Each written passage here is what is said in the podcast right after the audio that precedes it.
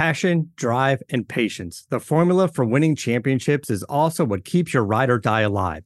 eBay Motors has everything you need to maintain your vehicle and level it up to peak performance. Superchargers, roof racks, exhaust kits, LED headlights, and more.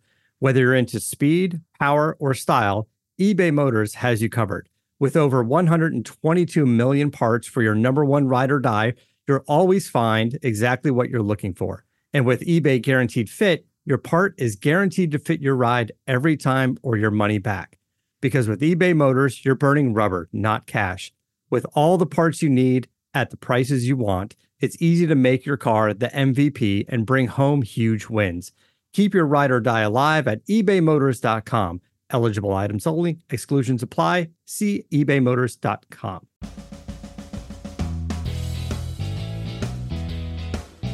Welcome to the Everything USC podcast on Bleav, the number one content network for professionals, the place to find a sports or pop culture show for passionate fan bases across multiple platforms. We believe in our teams. Do you believe?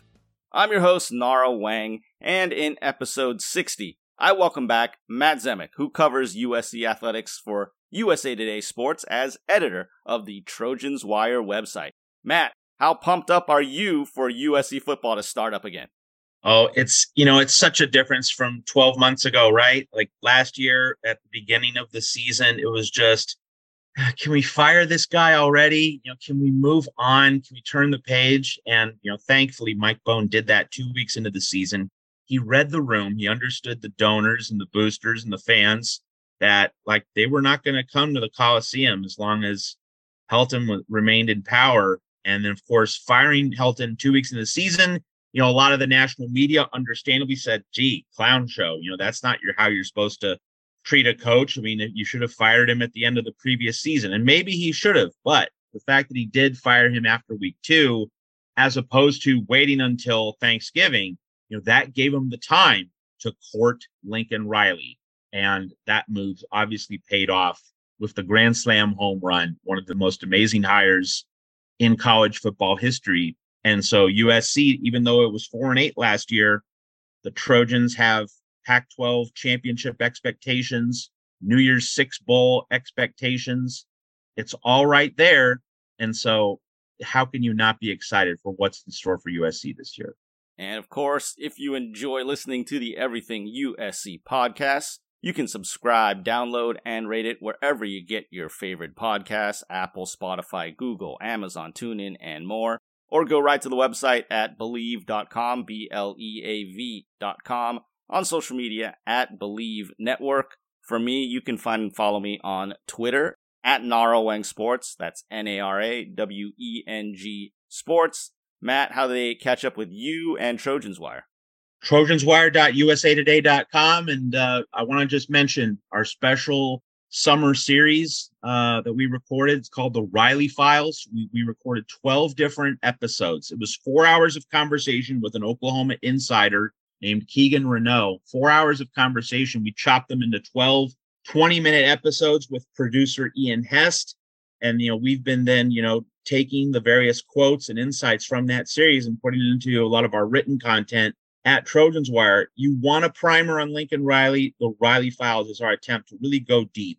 Again, four hours of conversation. We've been sharing our podcast. We, we tuck the links into our various posts each day. You get a Riley Files link, you know, on most of them.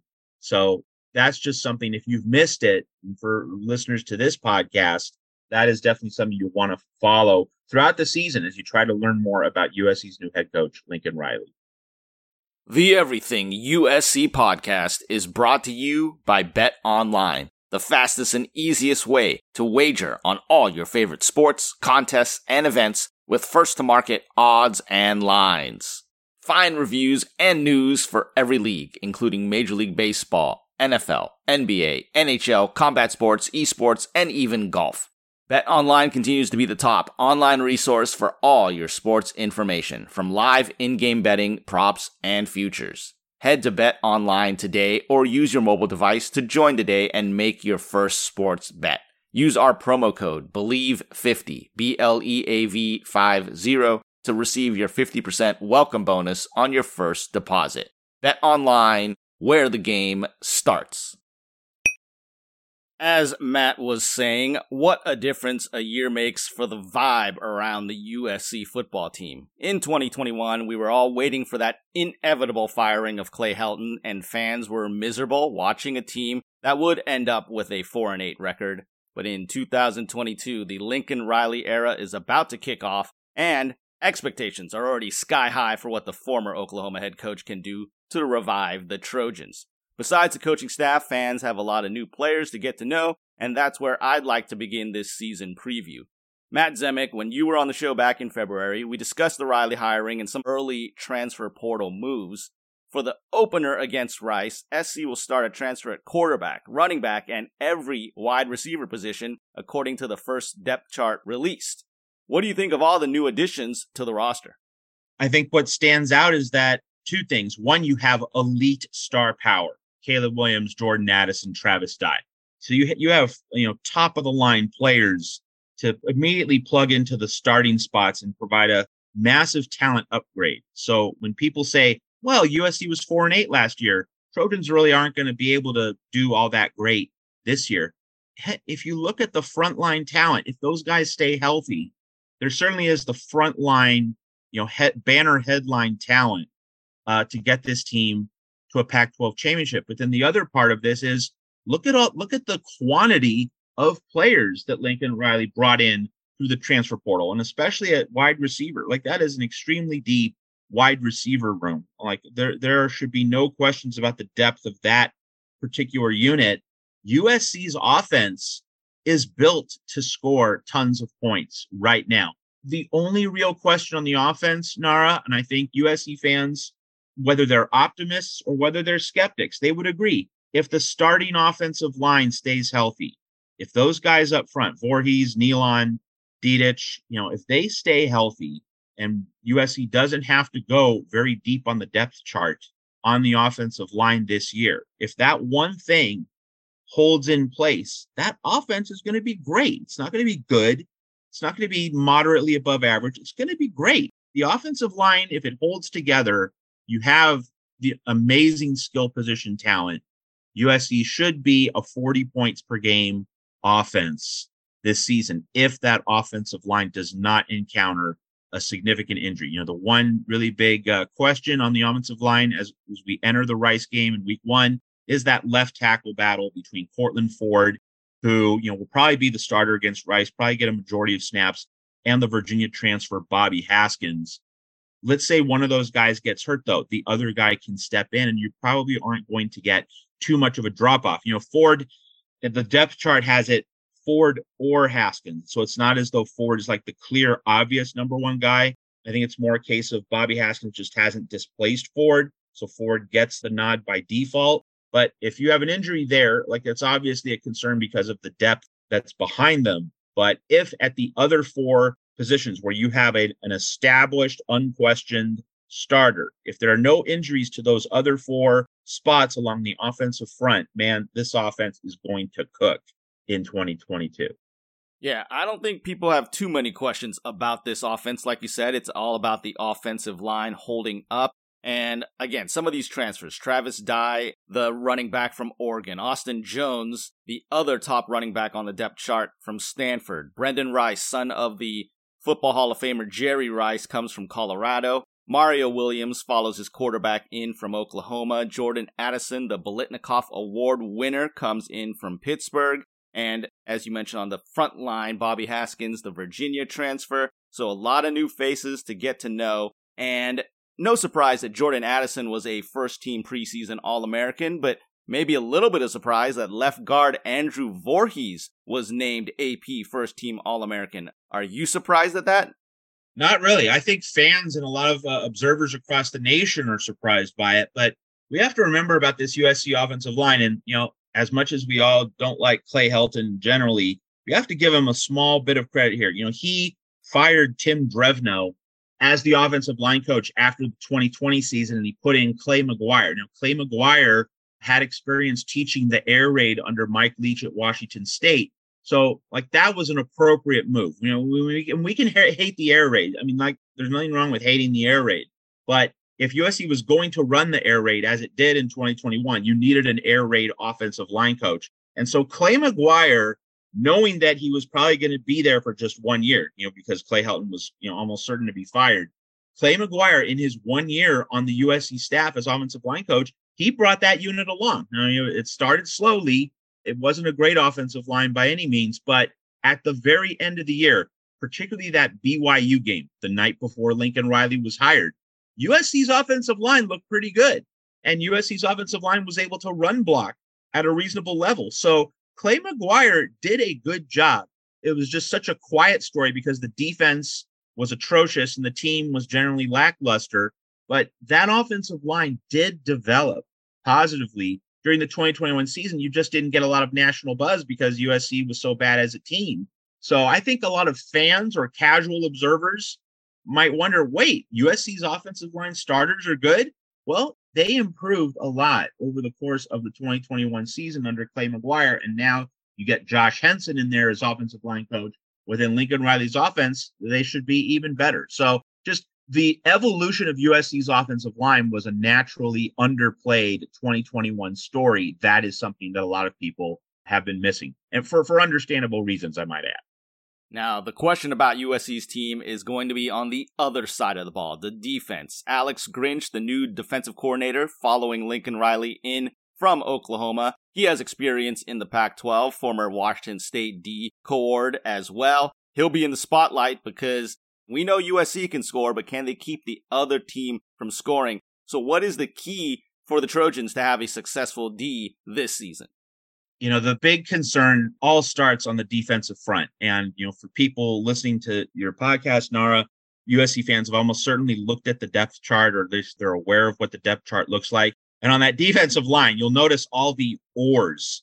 So many, you know, this player or that player on the first and second lines of the depth chart. So many either or situations. So it just shows how unsettled, you know, how much of an unfinished product the defensive line is heading into week one. And, you know, it makes sense. Like Corey Foreman's been injured, Romello Height's been injured. Now, Height says he's ready to go. That's great news. But, you know, a lot of guys have not gotten a full amount of reps in practice. So they're a little bit behind on their development, not because of lack of effort, not because, you know, any, any personal qualities, but just because they haven't been 100% healthy. And so Alex Grinch and Lincoln Riley have both expressed concern that, you know, you have to practice get those reps so that you're ready to play at the expected level, at the expected standard. So there are just so many questions on that defensive front. And when I look at this USC season, Nara, that week four game at Oregon State, that is such an important game. The Utah game is going to get a ton of publicity. The Notre Dame game is going to get a ton of coverage, of course. But I think the Oregon State game is really the hinge point. Like that's the that's where the season's either going to turn for the better or worse because you know we know that USC has stumbled in Corvallis in the past. Great Pete Carroll teams with national championship ambitions. They couldn't win in Reser Stadium. And so that Oregon State game, it's early. You know, it's week four, it's late September. So getting back to this discussion about the USC defense, you know, what's Oregon State's strength? It's the offensive line, it's the running game. So USC's defense has to be strong enough up front. Maybe not play a dominant game. No one's going to expect that but just be reasonably good enough to neutralize the Oregon State running game. Because if USC's defensive line gets pancaked in that week four game against Oregon State, what does that mean? It means that the Beavers are going to have the ball for 38, 39 minutes. Caleb Williams is going to watch that game on the sideline and he won't be able to get enough possessions or plays to ring up, you know, a ton of points. Like Oregon State is built to beat this USC team, given the weaknesses on that defensive line. So all the focus is really on that unit and its ability to be ready for that showdown against Oregon State in week four. If USC gets over that hump, gets past that landmine in Corvallis, rest of the schedule, you know, minus that Utah game, looks great. If USC beats Oregon State, very good odds that USC goes eight and one in the Pac 12. And that means what? You're getting to the Pac 12 title game. It means you're almost certainly winning 10 games, which means a New Year's Six bowl winning that Oregon State game gets USC to a lot of its goals this season. And so the defensive line has to be prepared enough for that upcoming battle. So in many ways, if we go into this Rice game in this first weekend, USC's defensive line is fighting against not just Rice, it's fighting against the clock. Three weeks to get ready. You know, September 3rd up until September 24, USC's defensive line needs to be ready for September 24. And behind that front four, we're going to have a couple of transfers at linebackers playing uh, big roles. You got Shane Lee coming in from Alabama, also named the team captain, and Eric Gentry, the Arizona State transfer. They're holding down the linebacker positions to begin the season. And then the back end, you've got two good young safeties, Max Williams, Calen Bullock. The cornerbacks might be a little bit of an issue. Ceyair Wright, youth there, and Mekhi Blackman. So we'll see against the high powered passing teams if they can hold up there.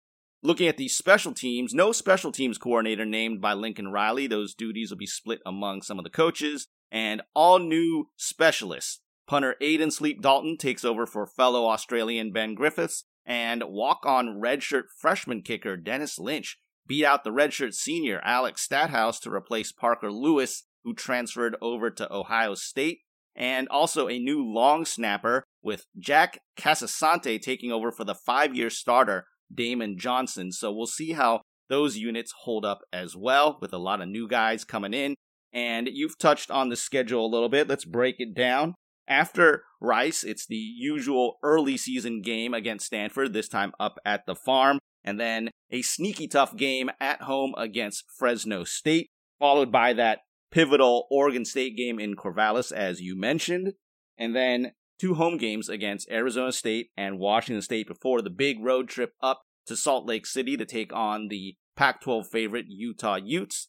Then the open week in the middle of the season that USC likes to have. And then on the road to Tucson against the Arizona Wildcats. A couple of home games against Cal and Colorado. And the Colorado game is going to be a Friday night game, so that could be dangerous. And then the big rivals to finish off the season at the Rose Bowl against the Bruins, and then the Notre Dame Fighting Irish come to the Coliseum on Thanksgiving weekend. So, besides that Oregon State matchup, what else are you looking at that USC has to do to get to that 9 10 win that everyone expects them, it seems, to do this season?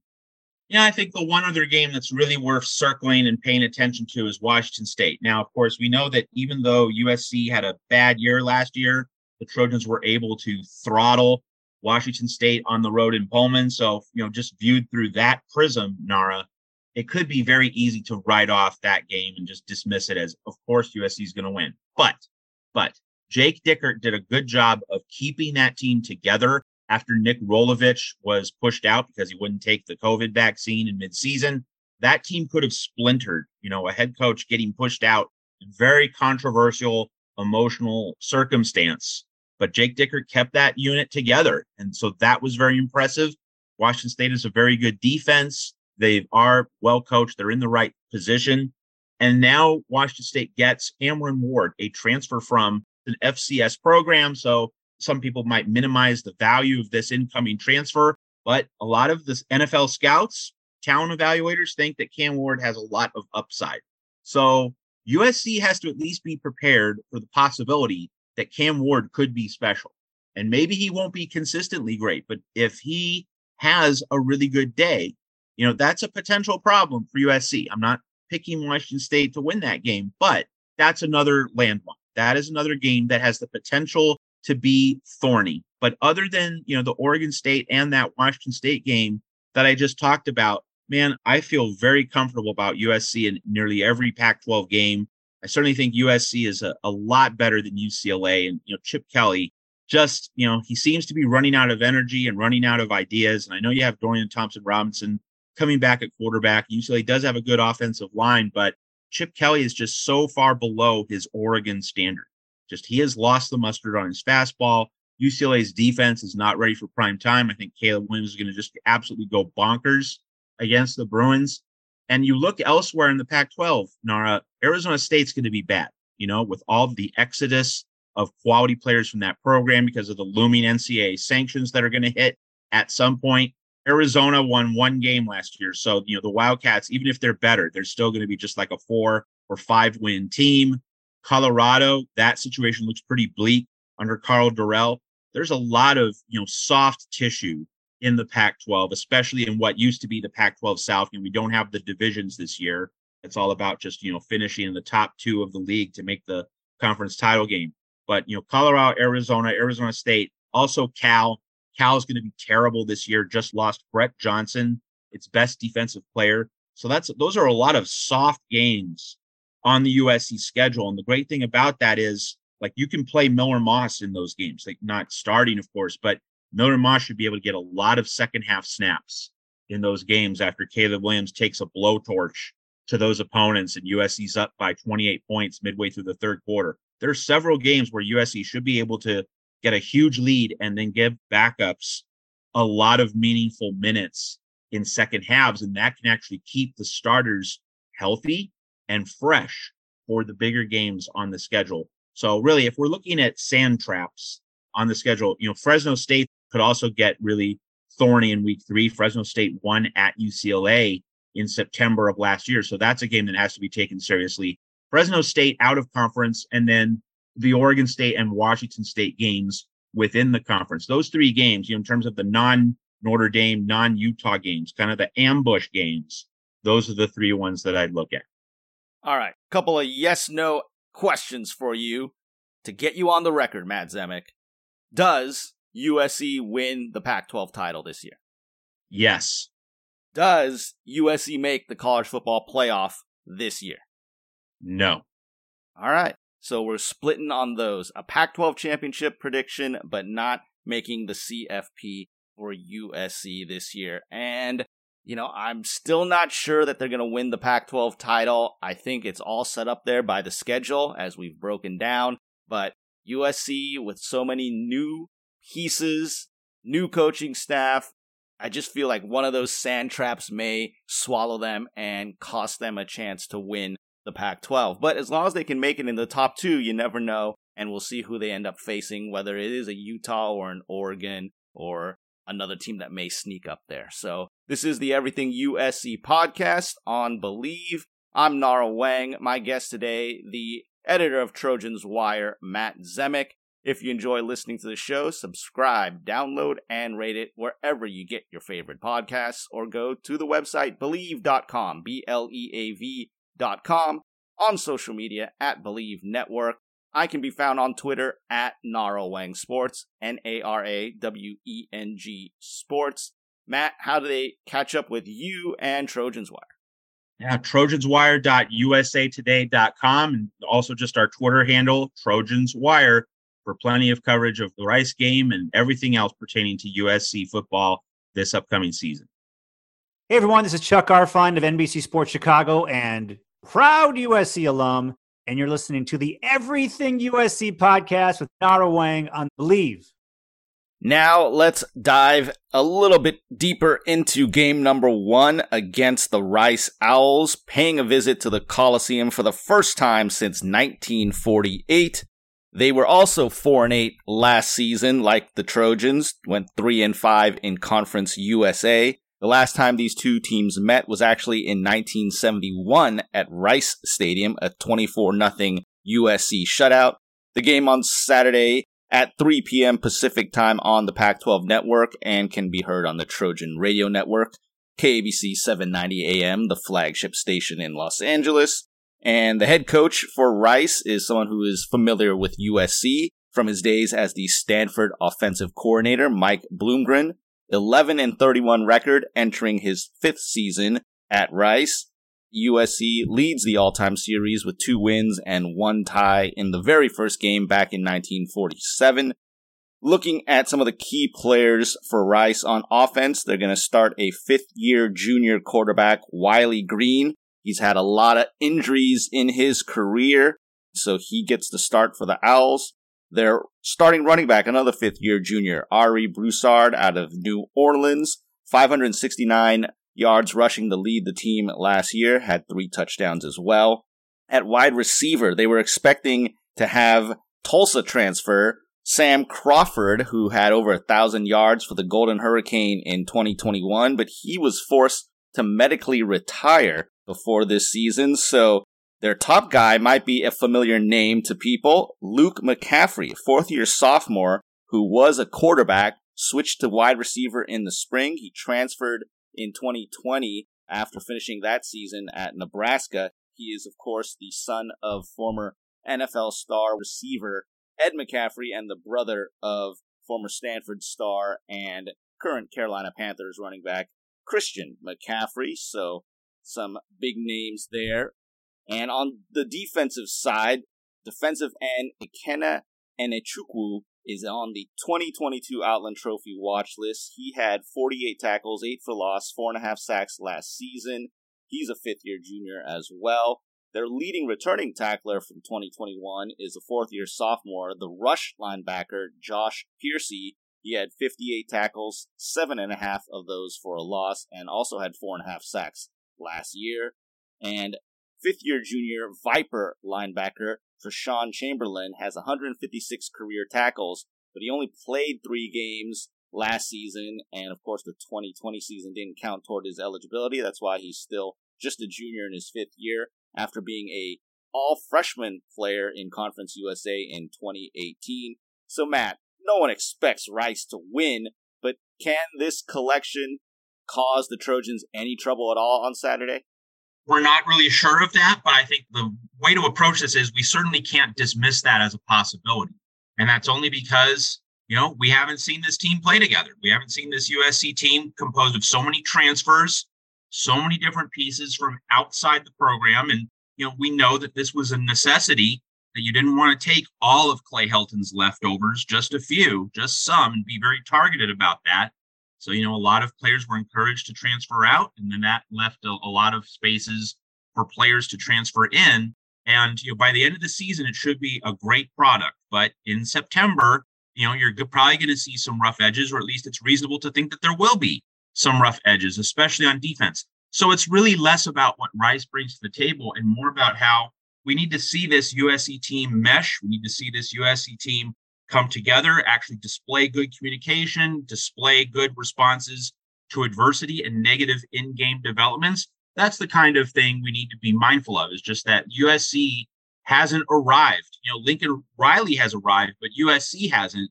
We need to actually see this team take the steps, do the work, achieve the results then we're going to have, you know, the second coming of Pete Carroll, maybe even better than that. But until it actually happens, we need to see it on the field. So that's the simple answer, Nara. Is that we need to see all these different parts, all these different pieces of the puzzle come together, play together, be together, show the cohesion, show the togetherness, show the good instincts of a well coached, physical football team. We just need to see it. And until we do, we always have to leave the door open that, you know, things aren't going to go as well as we might hope.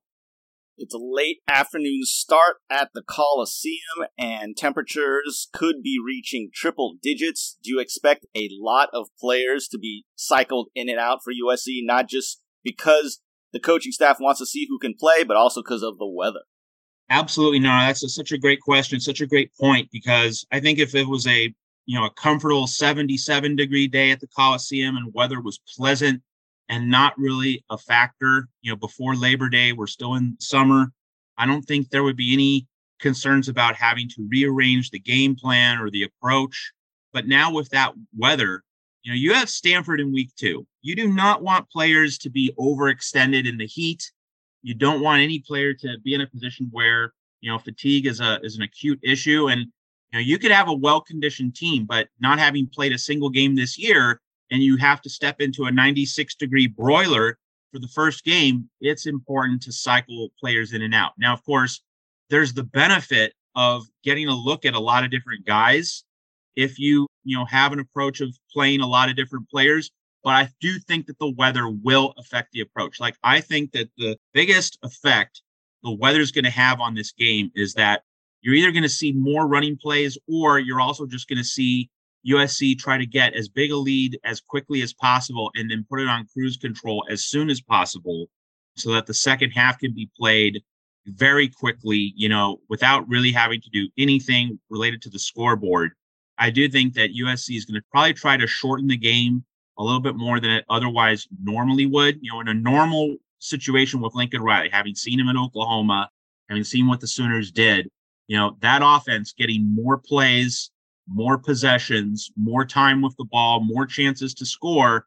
That's normally how Lincoln Riley wants it. But in this heat situation, I think that's a mitigating factor. And I think it's going to make him want to, you know, shorten the game, have fewer plays, fewer possessions so that this team is fresh for that very critical Pac 12 opener against Stanford one week later. This is why Rice is on the schedule. You want to be able to have the leeway, the cushion to be able to manage a situation in different directions as needed. So the weather is the plot complication this week. And I think playing Rice affords Lincoln Riley the ability to not have to ride his starters too long. I think that's a real opportunity in this game. I would say specifically that if USC can be up 28 by halftime, then you know you can play Miller Moss. You know, I really hope that he gets at least a quarter, if not 20 minutes, and is able to take a few shots downfield and, and you'll genuinely play quarterback. You know, he's gonna hand the ball off most of the time, but at least give him some some chance to display what he can do because coaches really liked him in August camp. They thought that he really uh, evolved. And obviously, the one thing USC can't afford more than anything else is Caleb Williams getting hurt. But Rice on the schedule, this is exactly the kind of game in which you want to see Miller Moss get some real minutes. You can't really say this to the same extent about any other game on USC's schedule. Now, you know, the games against the bottom of the Pac 12, Colorado, Arizona, Arizona State, yeah, he might get some minutes there, but Rice is like, should be kind of the guarantee where he can absolutely get some meaningful minutes. So I think he's going to cycle through regardless, but I think that there's a more of an emphasis on doing that because of the weather. I don't think there's much of a question about it. All right, it's game number one. There's not a ton to break down. Both teams playing the first game. A lot of differences with USC's roster from last year to this year. So let's get right to the predictions. That's what everyone cares about anyway, Matt. So if you remember from last year, we begin with the players that we believe in, basically the Trojan that we think is going to play the best in the game, followed by the game score prediction, and then a prop bet of our choosing. And I am running on a good streak. I've won the last two years against the guests. I won the year before that on the old Bleav in USC football show against Frosty Rucker. So I'm feeling good about myself in doing these predictions. So I'll start it off as always. The players that we believe in, the player I believe in this week against Rice for USC. I'm just going to keep it simple. It's going to be the quarterback, Caleb Williams, in his debut as a Trojan. I'm guessing that he's going to be the Trojan MVP for this game. Matt, who are you picking? You know, I was going to go in a different direction, so I'm thrilled that you took Caleb Williams because that that just makes it easy. I'm going to go with Travis Dye, and I think that you know USC's offensive line those guys, you know, are ready to roll. You know, they've heard the whispers about, you know, is USC's offensive line a question mark? I think those guys are going to hammer Rice up front, and that's going to make a big day for Travis Dye, you know, who he'll split some carries with Austin Jones and the other members of the offensive backfield. But I think in the first 15, 20 minutes of the game, you're going to see Travis Dye go off. I think he'll bust at least one big run, and you might also see him catch a pass out of the backfield and take it a good distance. So Travis Dye is kind of my player here against Rice with, you know, USC. I think you don't want to open up the playbook too much. That's another thing. You don't want David Shaw to get too much of a look at your playbook. So I think this is a running back game actually for USC. I don't think you're going to see an aerial show.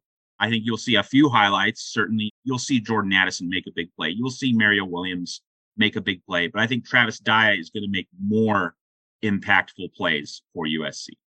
All right, so I'm going with the QB, Caleb Williams, and Matt is taking Travis Dye, the running back transfer from Oregon. And the game score and winner, Matt, go ahead. I'll let you go first on this. Well, you know, in this day and age, we're all focused on betting lines and spreads and odds and those kinds of things. Like that has just become a saturation item in the industry. So I'm going to assume that everyone listening to your podcast, Nara, pretty much knows what the various odds are. So I'm going to say that USC wins by 30. I think USC is not going to get a super duper blowout by like 50 points precisely because of the weather.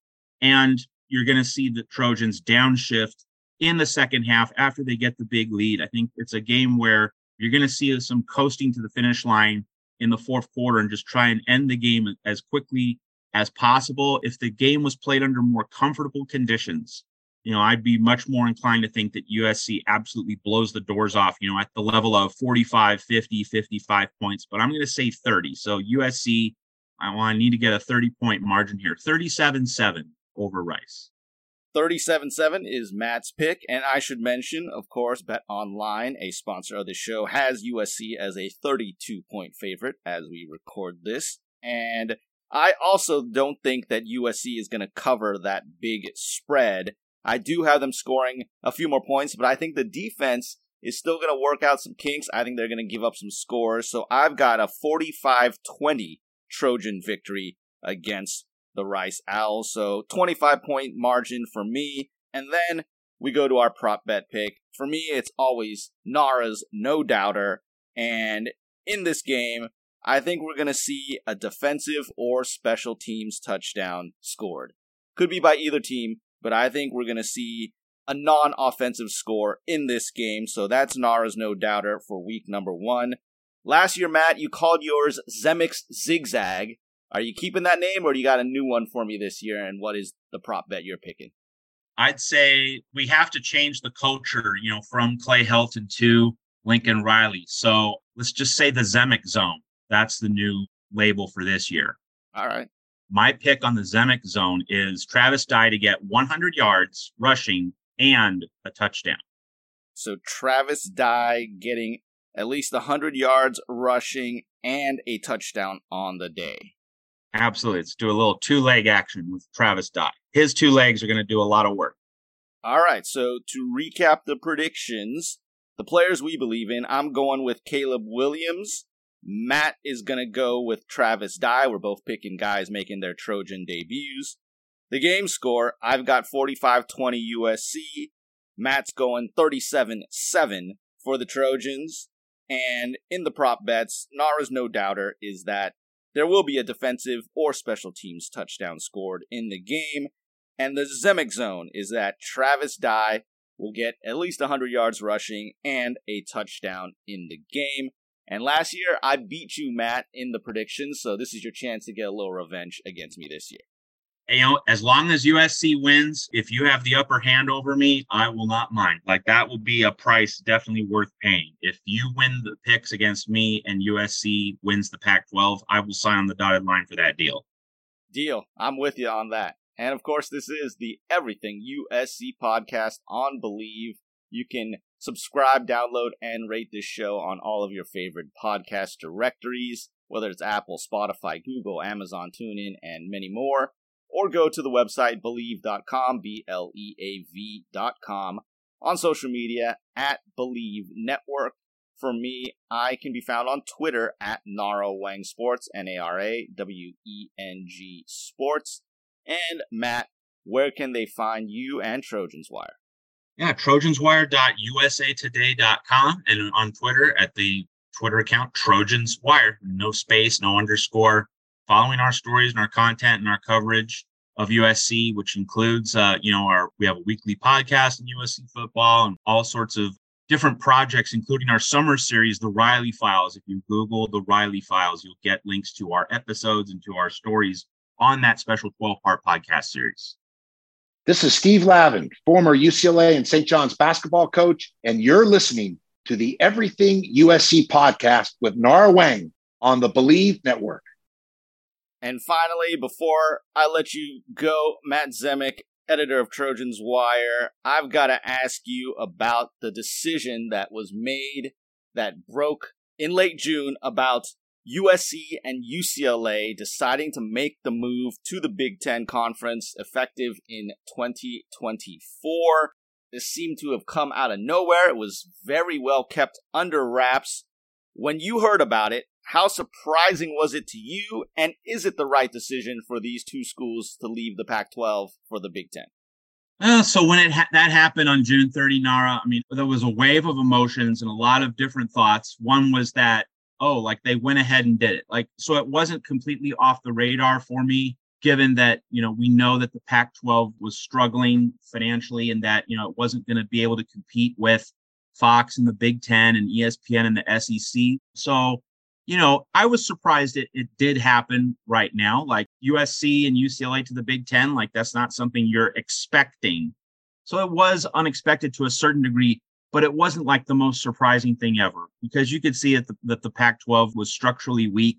And this was whispered, like it, this was an industry rumor, you know, 12 months ago, 13 months ago, after Texas and Oklahoma went to the SEC. I mean, we all wondered in the college sports industry, okay, what's the next big move going to be now that you have Texas and Oklahoma creating a 16 team SEC? You know, the idea that there were going to be larger size mega conferences, that there were going to be, there was going to be more consolidation among the Power Five conferences. Like those were realities. Kind of, it's kind of like the college football playoff announcement that we're going to 12 teams.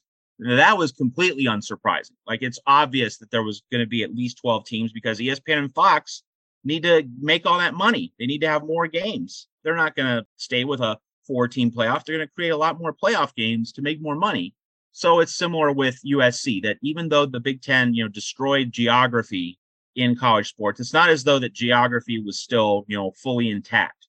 Like, you know, you have West Virginia playing Texas Tech, and that's in the same conference. You've had other far flung arrangements in conferences, like you have South Florida and Navy, you know, both in the same conference in the AAC, and you have Miami and Syracuse both in the ACC, which is also much more geographically expansive than it used to be. So yes, USC and UCLA playing in the Big Ten, that is different geographically. But when you get down to it, Nara, and in terms of, you know, looking at it from USC's vantage point, if a TV network says, here, here's tens of millions of extra dollars per year for several years, we're just giving you this massive stack of revenue that you're going to enjoy and benefit from. No one's going to turn it down. Carol Folt's not going to turn it down. If any other USC president had been in that situation, they weren't going to turn it down either because the Pac 12 was not in position to offer remotely comparable television revenue. That's just the lay of the land. That's just the reality that we had. And uh, George Kliavkoff, you know, he was not going to be able to do anything to reverse this. And I know that, you know, he didn't offer USC an unequal, uneven cut, you know, an extra cut of revenue. Even if he had, it still wouldn't have been enough. The hay was out of the barn and this was already set in motion. And so I don't like the move in that it destroys the Rose Bowl's Big Ten versus Pac 12 tradition. And the future of the Rose Bowl is just going to be, it's just going to be one of several playoff games. You know, it's just going to be one game among many.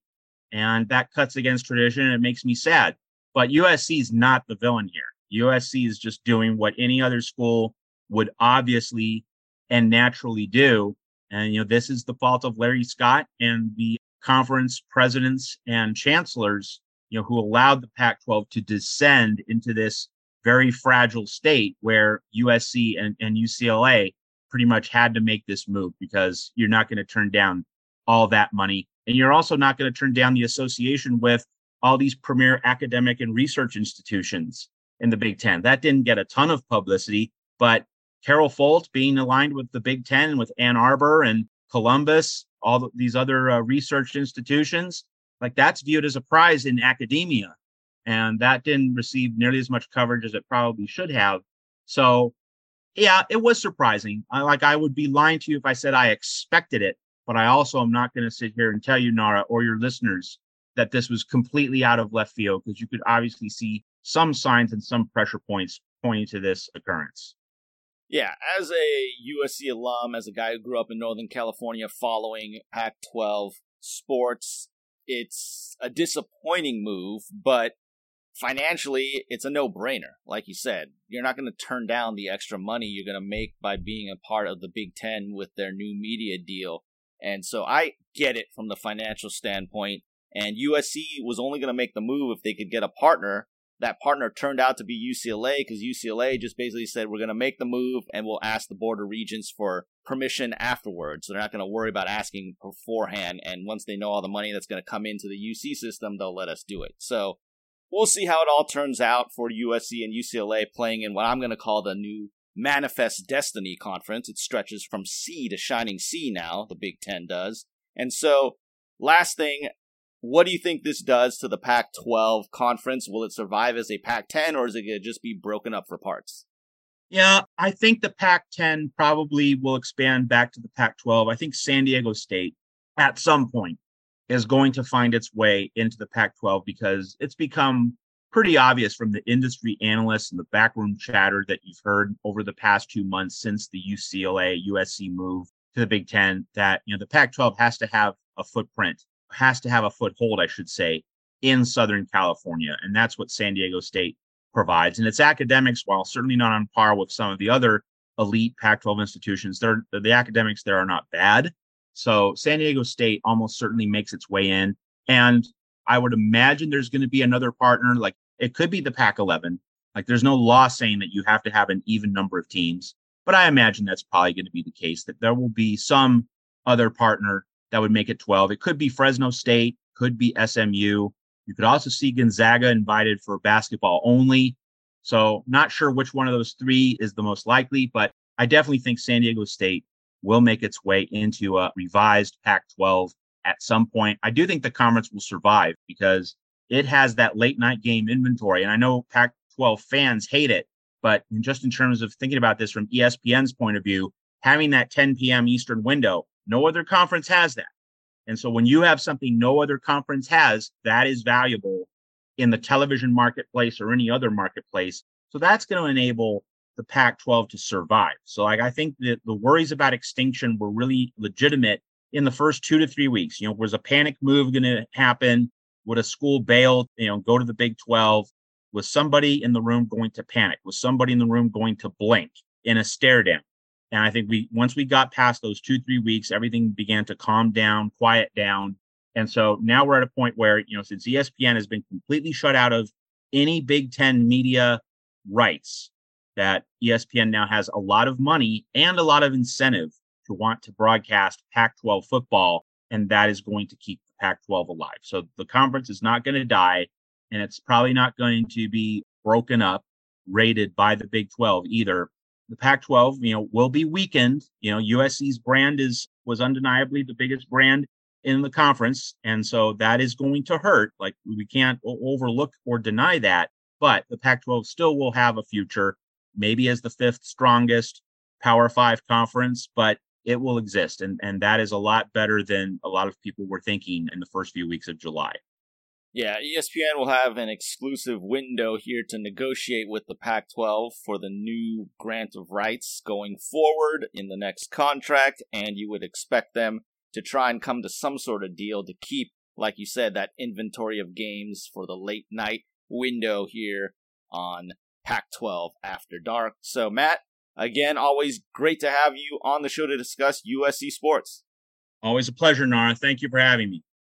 For my guest, Matt Zemek, editor of Trojans Wire, I'm Nara Wang. Thanks for joining us for episode 60 of the Everything USC podcast presented by Bet Online on Bleav, the number one content network for professionals, the place to find a sports or pop culture show for passionate fan bases across multiple platforms. We believe in our teams. Do you believe? And as always, I end every show with a hearty fight on.